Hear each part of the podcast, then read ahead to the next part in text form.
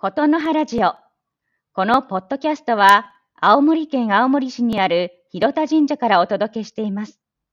ご奉仕する神職から神社について、神社で働くこと、ちょっとした神道についてのお話をお伝えすることで、広田神社と皆様をつないでまいります。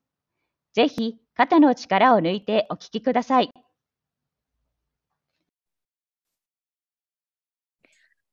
はい。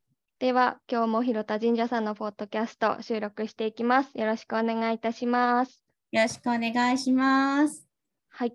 今日は小笠原に代わって A ベンチャーズの福村が進行役をさせていただきます。たどたどしいかもしれないんですけれども、よろしくお願いいたします。よろしくお願いします。はい。えっ、と、今、全国旅行キャンペーンってやってるとはい。思うんですけど、広田神社さんも結構観光客の方来るということで、はい。まあ、宮司の方からもいろいろお話は聞いてたんですが、その後、は忙しさなどどうですか？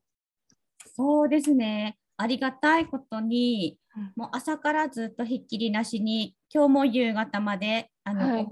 えっ、と、授与所を閉めるまで、ずっとは参拝者の方がずっと来てくれてます。わあ、え、その中にははい。外国人とかもやっぱり増えてるんですか？あ、増えてきたと思います。今日も2人くらいこう外国の方いらっしゃいました。御朱印を受けにうんうん。金髪の方がへえ、いらっしゃいました。なんか全国的にも海外からこうもう普通に旅行してるよっていうこともニュースにもなってたので、やっぱその反応ってあるんですね。そうですね。そもう日本語喋れない方だったので、多ああ分本当にあの海外から来られた方だと思います。へえ、まどうたしよう、そうどうしようと思いながら全部日本語で答えました。そうなんですね。ちなみにこう神社の中で英語できる方とかっていらっしゃるんですか、いないです。まあでも神社は日本のものなので英語を求めてきっと彼らは来てないですからね。あの英語のはいプレートみたいな、なんていうの、案内図みたいなのとか作ってるんですよ。はいはお守いりとかもあの英語で書いたものをはい。作ってるので、それを見せると多分お守りとかはわかるんじゃないかなと思います。うーん細かいやり取りを英語でってなると、もう日本語で、あるいはもう知ってる英語を書く。喋っても伝わらないので、私の津軽弁の英語だと。なので、書いて教えるみたいな。あ数とかはどうやって one two three みたいな感じでやり取そうりるんですか？ですすね。それはもう one, two, three かもう書く。ああ世界共通語の数字なので、そうですよね。はい。書くが一番正確かなと思いますう。んうんうんうん。ちなみに外国の方ってこうお守りってどういう感じで選んでいかれるのか数とかって日本人と違って何個も買ってったりとかするんですか？あの、お受けになる方もいらっしゃいますね。うんすと中国とかの方だとどちらかといえば金色？の金色？ものが好きなのか金色のものとかはすごい出ましたね。へえ色なんですね。輝いてる感じのものとかですね。うんうんうんあとは絵馬うんうんうんうんあの受けに受けられる方も結構いらっしゃいましたね。へえ何を書くのかわかんないですけどはい。あのい一つ一つ説明するんですけど なんか暗算の絵馬とかもあったりとか、暗暗算の絵馬はないんですけど、今、はい。あの説明するときに、暗算のお守りを説明するときとかも、暗算って何か分かんなかったので、ベイビーボーンみたいな、わかる英語つなげるってやつですね。もうそんな感じで説明してはい。やりました。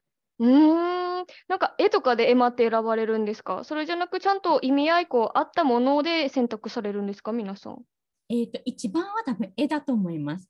うーん。えっ、と、やっぱり桜が描いてるあの絵馬があるんですけど、そはい。れを選ばれる方は結構多いかもしれないですね。へえ。それってちゃんとこうかけていくのか持って帰るのかどっちなんですか？あどっちなんでしょう。そこまで追跡してないですけど。めちゃめちゃ好奇心で今聞いてますね私。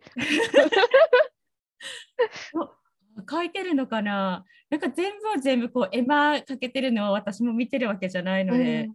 あれですけどどうなんだろうあとは外国の方がご祈祷に来られたりとかもへえ、ね、この前は宮司が担当してご祈祷してましたね外国の方。あーえ英語でご祈祷するわけではないですよね。あ日本語？そうですよね。はい、でその方ちゃんと日本語でカタカナでうん申し込み用紙書かれてました。あ大変ですね。カタカナ、あそうですね、カタカナ、そうですね、へえ日本語できる方だったんですね。すごいと思いました。うん勉強されて。はい。あそうですね。あとは、私もご祈祷したことありますね、外国の方。ーうーん聞いててこう反応的にどういう感じのものが返ってくるんですか？ああ、あでも背中で感じるんですよね。そうですね、背中で感じる 見えないので、ご祈祷中。えっと、多分うんえっと、結構紳士的に皆さん参列される方が多いですね。うーん宗教に対して皆さん数形され、それぞれあの数形されているものがあって、なので、なんだろう、日本人とかって結構、拝殿の中でもバシャバシャ写真撮りたがったりする方とかも中にはいらっしゃるんですけど、はい、外国の方って、まあ、私が出会った外国の方なんですけど、うんまず最初に聞かれることが多いですね。ここって写真撮っても大丈夫ですかっていうふうに聞かれて、はい。で、その後に、あ、ここはダメですって言うと、OK、わかりましたっていう、なんだろう、宗教に対しての理解が早いっていうか、伝わりやすい感じはしますね。ああ、やっぱり日本って、なんだろう、その辺緩い分、あまり規律に対する、なんていうんですかね、寛容さっていうのがもしかしたら薄いのかもしれないですね。そうですね。どちらかというと、なんだろう、イベント的な感じああ、で思ってる方も中にはいらっしゃるんじゃないかなっていう感じは。確かに。記念写真、私も撮りたいですもん。そうなんですよね。もう気持ちは重々すごいわかるんですけど、はい。やっぱり伊勢の神宮とかだともう階段の下からも写真撮影禁止っていう形になってるくらいやっぱり神様大事にしてるので、うんうん、それ多いものに対してバシャバシャバシャバシャこう大切な人に向かって写真をバシャバシャ撮るっていうのはやっぱり失礼に当たりますので、うーん。でしかもこちらがお願いしてるのにもかかわらずうんお願いしてる方がバシャバシャバシャバシャご祈祷地に写真撮ってたらちょっとですよね。そうですね。し失礼に当たるかもしれないっていう。はい。なのでやっぱあり、はい、そこはあの皆さんあのきちんとご祈祷を受けられた方がうんよろしいかなとは思いますね。で後から、まあ、あの今七五三シーズンで5番の木っていう形で写真撮影できるようなところも設けてますので、そちらの方で、えっと、皆さん撮っていただければいいかなっていうふうには思いますね。ありがとうございます。そしてちょうど私、七五三の質問した方です。あはい。いい感じにつなげていただきまして。えっと、11月11あ15日が、まあ、はい例年七五三の日ということで、まだはい若干こう、お日にちがあると思うんですけれども、はいまあ、郁美さん、保育士さんだった経験がはいありますので、まあ、小さいお子さんが七五三のご祈祷に来てる時の反応って、こう様々だと思うんですよ。はい。どんな目で郁美さんは見てるんだろうなっていうことを 以前宮司からちょっとお話聞いたことがポッドキャストの回であったんですけどはい。郁美さんはどういう目で見てるのかなっていうところお聞きしていいですか、なるほど。はい私はですね、基本的に癒されるなって見てます。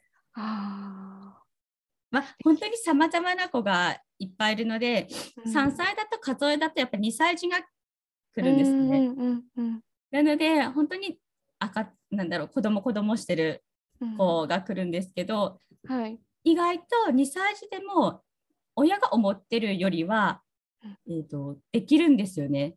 いろんなことが。うんうんっていうのを私は保育園で知ってるので、はい。なので、まあ、一人でもできるっていうのを知ってるので、できればもう一人でできることはやってもらえたら、親御さんもやっぱり今まで頑張ってきた成長を喜ばれるんじゃないかなっていうふうには思ってますね。ああ、なんかそれは本当に郁美さんの経験から出るお言葉ですもんね。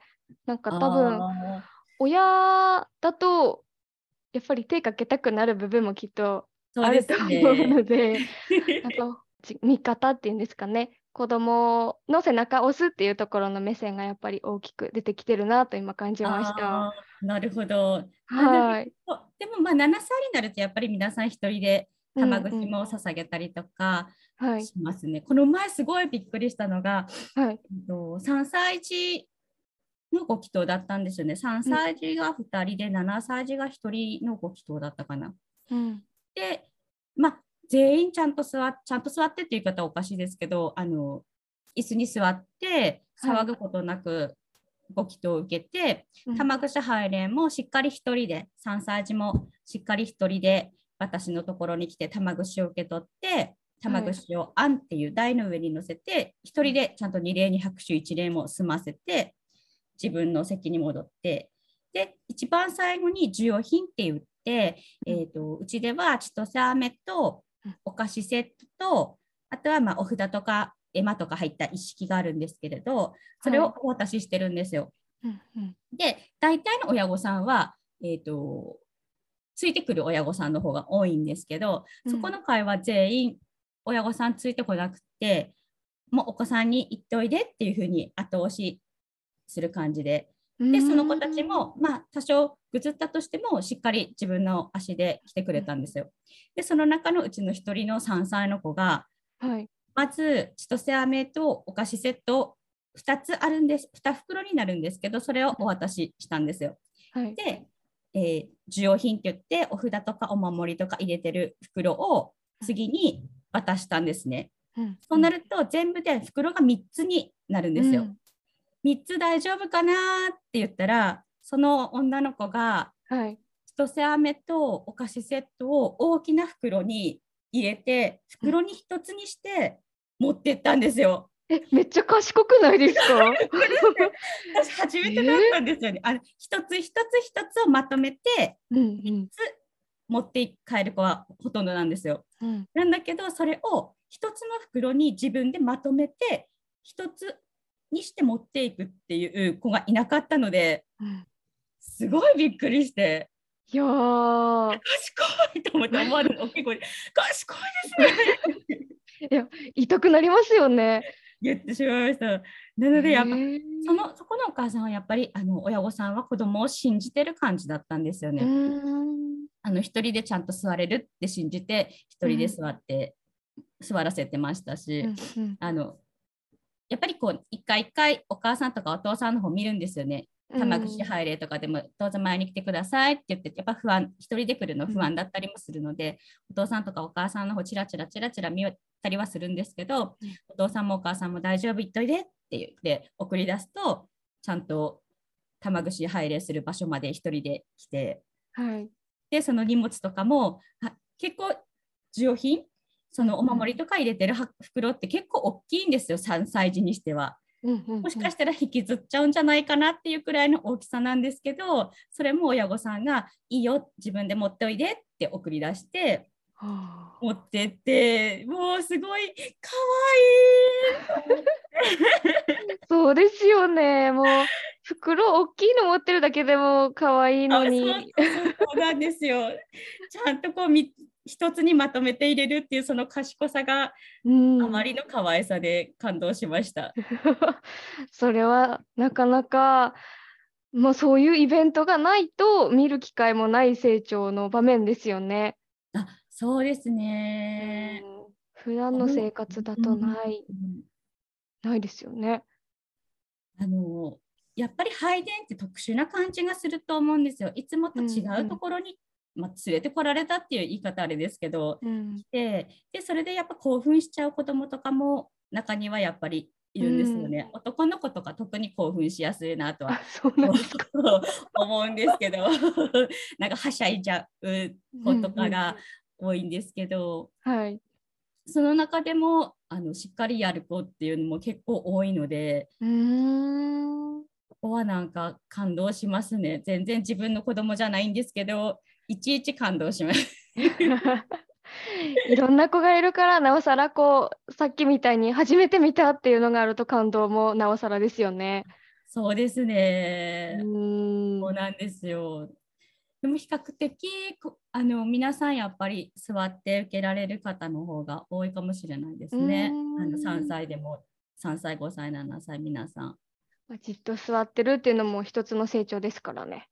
そうですね。それも本当すごいなと思いながら、あうんできるのは知ってるんですけど、できるのは知ってるんですけど、やっぱ親御さんいると子供って甘えがどうしても出ちゃうんですよ。なんだけどその中でも自分一人で最後まで頑張るっていうのがすごいなとは思いますね。ありがとうございます。あと私からの質問なんですけど、はい。私幼稚園に小さい頃通ってたので、はい、あのイベン幼稚園のイベントかな？七五三のタイミングで神社にお参りにみんなで行ったのか、千歳飴持って写真撮ってるみたいな記録があるんですよ。保育園でそういったイベントはあるものなんですか？保育園でやられてる。保育園はあまりないかもしれないです。ただ、えー、と以前ちょっと今今年去年ってなくなったんですけど、えー、と保育園3園？今まで来てる保育園もありました。えー、おーとマイクロバスに子どもたちと先生乗ってきて、はい、で神社でご祈祷して千歳飴を持って帰るっていう風に、実際に神社に来てお参りをするっていう保育園が3園今まではあります、ね。うんやっぱりあるんですね。なんかそうですね。ある保育園はあると思います。うーん全体的に見てはな少ないかもしれないですね。そうなんですね。はい。へえぜひやっていただきたいなと思います。そうですよね。だ やっぱりどうしても個人で行かれる方がうん、出てきてるっていうのもあるとは思いますね。増えてる。はい。あの、へえ保園で連れてってくれるっていうよりかは、はいもう個人でそれぞれの家庭で親御さん、大体親御さんとおじいちゃん、おばあちゃんとかも一緒に来られることが多いので、おじいちゃん、おばあちゃんたちにも見せたいっていう思いも多分あると思うので、個人で申し込まれて来る方が増えてはきてるのかもしれないですね。まあ、家族のイベントですもんね。そうですうね。んコロナになってなおさらそういうのを大事にしたいっていう風潮ももしかしたらあるかもしれないですね。そうですねう。んなんかみんなおめかしして本当可愛いなと思って。そうですよね。みんな共通して言うのが、あの、はい草履が痛いっていう、ああ。脱ぎたいみたいな。いやそうですよね。普通のズックでさえ嫌だろうなと思うのに、そり履かされるときついですよね。大人でも結構痛いと思います。そうですね。履き慣れると柔らかくなるんですけど、大体七五三のやつって新しいのとかそんなにたくさん履かれてるものじゃないので、そうなると柔らかさがないので、親指とあの 付け根が痛い痛いって、なりますね。かわいい、脱いでもいいって今日も言ってました。ありがとうと思ってございます。はい。では次の質問なんですけど、はい。11月23日でしたっけ？あの、新滑祭がはい。あるというふうに私の記憶が言っているんですが、新滑祭ってどういうものなのかお聞きしてもいいですか？えーとですね、新滑祭っていうのは、あのーまあ、宮中ではですね、新家殿というところで、天皇陛下が自ら、あのー収穫した新米とかを捧げられるっていう、えー最も、あのー尊いお祭り、新滑祭っていうのがあるんですけど、それと同じように、あの神社の方、全国の神社の方でも、えー、と五穀豊穣とかっていう形で感謝の気持ちを込めて、えーお米とかお供えして、えーお祝いするっていう、あ収穫感謝祭っていうとこうイメージ的にはつきやすいのかなっていう感じはしますね。はい。そうですね。今は勤労感謝の日っていう形で、はいあのは勤労をたっとび生産を祝い国民互いに感謝し合うみたいな祝日になってるんですけどもともとはもう収穫の感謝とか喜びとかあの、うんうん二国新しいお米を神様に捧げるっていうお祭りであったっていう感じですね。ああ、そうなんですね。でもそうですよね。冬に向かうにあたって、今が育てたものを収穫するタイミングみたいなそうです季ね。節でもありますもんね。そうですね。で、広田神社では、えっとはい何年かか前から、うんあの、新滑祭の時に青森県の農家さんうんたちに、あの収穫したもの、その農家さんたちが収穫したものを新滑祭でお奉納いただくんですよ。で、うんお奉納いただいたりんごとかお米とか、それを今度は、えー神様のお力がこもってるので、子ども食堂の方に、えー寄付するっていうのを取り組みとして今やっております。素敵ですね。こう、なんかサイクルがあるっていう。そうですね。なんかあの子ども食堂に届けてもあと社会福祉協議会っていうところを通して届けてもらってるんですけれど、はい。あの施設施設っていうかそういう子ども食堂の方からお手紙いただいたりとかすると、すごいやっぱり嬉しいですね。今ちょっとやっぱりあのコロナでた料理してとかっていうのがちょっとなかなか難しかったりするので、なんかこうイベントがあった時にうんうんあのリンゴとかをあげたりっていう形で取らせてもらってますっていうご報告があったりとかはするんですけど、はい。うん。なんかすごい喜んでましたって。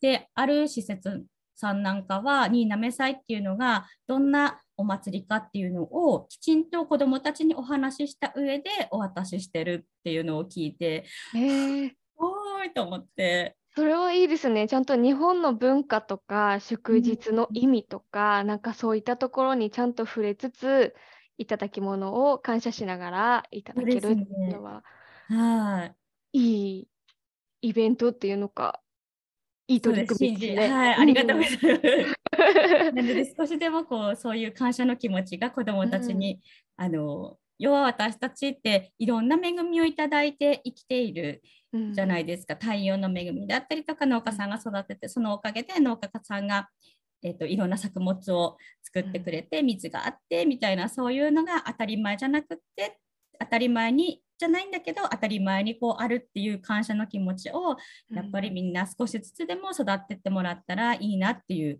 思いはありますね。11月23日、改めはいて今、ポッドキャストを聞きながらご飯を食べたいと思いました。噛み締めていただきたいと思います。はい。でも、こう、お休みの日なので、特にこう、はい皆さん、このポッドキャストを聞いていただいて、日本のはい文化もかみしめながら、勤労感謝の日を違う意味の新滑祭というものもあるんだよっていうところで知っていただきたいですね。そうですね本来は新滑祭っていうお祭りうんの日が変わったので、なのでそこのところをあの日本の人たちもそういう日だっていうのを認識しながら農作物とかお米とかいただいてもらえたらすごい嬉しいなとは思います。はい。私もです。はい。では、はいうんと前半なんですけれども、そろそろ終わりに近づいておりまして、とはい前回、宮司が最後に、巫女のアルバイトの募集が始まるということで、ちょっとごはい。紹介させていただいたんですけど、はい、久美さんの方からも、はい、巫女のアルバイト、まあ、年末年始のお正月のアルバイトですね、こちらについてご紹介いただいてもよろしいですか？あはい。えっ、と、広田神社でも、まあ、どこの神社も同じだと思うんですけれども、えっ、と、1月1日には、えー、新しい年を迎えますので、その新しい年を迎える前に、12月のうちに準備をして、で、今度新しい年を迎えたら、今度新年の、えー縁起物とかですね、浜屋とか熊手とかいろいろあると思うんですけども、そちらの方もお受けいただいて、えー神様に感謝をするっていう、えーお年玉を一つもらう、年齢を一つもらうっていう形になるんですけれども、えーそのお正月期間ですね、年末年始の期間、12月24日から、まあえー、と1月9日まで神社の方で募集してまして、どんなことをするかっていうと、たくさんの方が、えー新しいお守りとか、新しいお札を受けに来られたりとか、おみくじを引きに来られたりとか、まあ、一番はお参りですね。神様に感謝の気持ちを込めて、昨年1年無事に過ごせました。今年も、えー、いい年になりますようにという形でお参りに来られる方たちがいらっしゃいますので、その方たちに対して、えー、お迎えするっていうのが一番のお仕事の内容になると思います。はい、ありがとうございます。お仕事の内容についてご紹介いただきました。男の子も女の子も募集しております。はい、ありがとうございます。あと、やりがいも結構あるっていうお話、以前聞いたんですけど、あはい、こうあの社会人の方とも一緒に働けるみたいな。あそうですね。1月1日の朝6時から、えーと、社会人の方たちもご奉仕毎年してくれてるのでなかなか学生のうちって社会人の方と直接触れ合う機会っていうのが自分からこう率先して何かに取り組んでいかない限りなかなかないかなっていうのもありまして、社会人の方と一緒に働くっていうのを大事にしたいなと思いまして1月1日は社会人の、えーと、仕事生きるのが大好きだよっていうような 大人たちがめちゃめちゃ楽しんで生きてる大人たちと一緒にご奉仕するっていうことができます。そうなると多分あなんか働くって楽しみだなとか、うんうん、なんかこう大人になるってこんな楽しいことが待ってるんだなとかあ大人ってこんな生き生きしてるんだっていうのを感じることができるんじゃないかなと思います。はい、ぜひぜひ皆さん年末年始の広田神社のアルバイト応募してください。お待ちしてます。お待ちしてます。というところで、今回はこの辺で終わりたいと思います。はい、いくみさん、はい、ありがとうございました。ありがとうございました。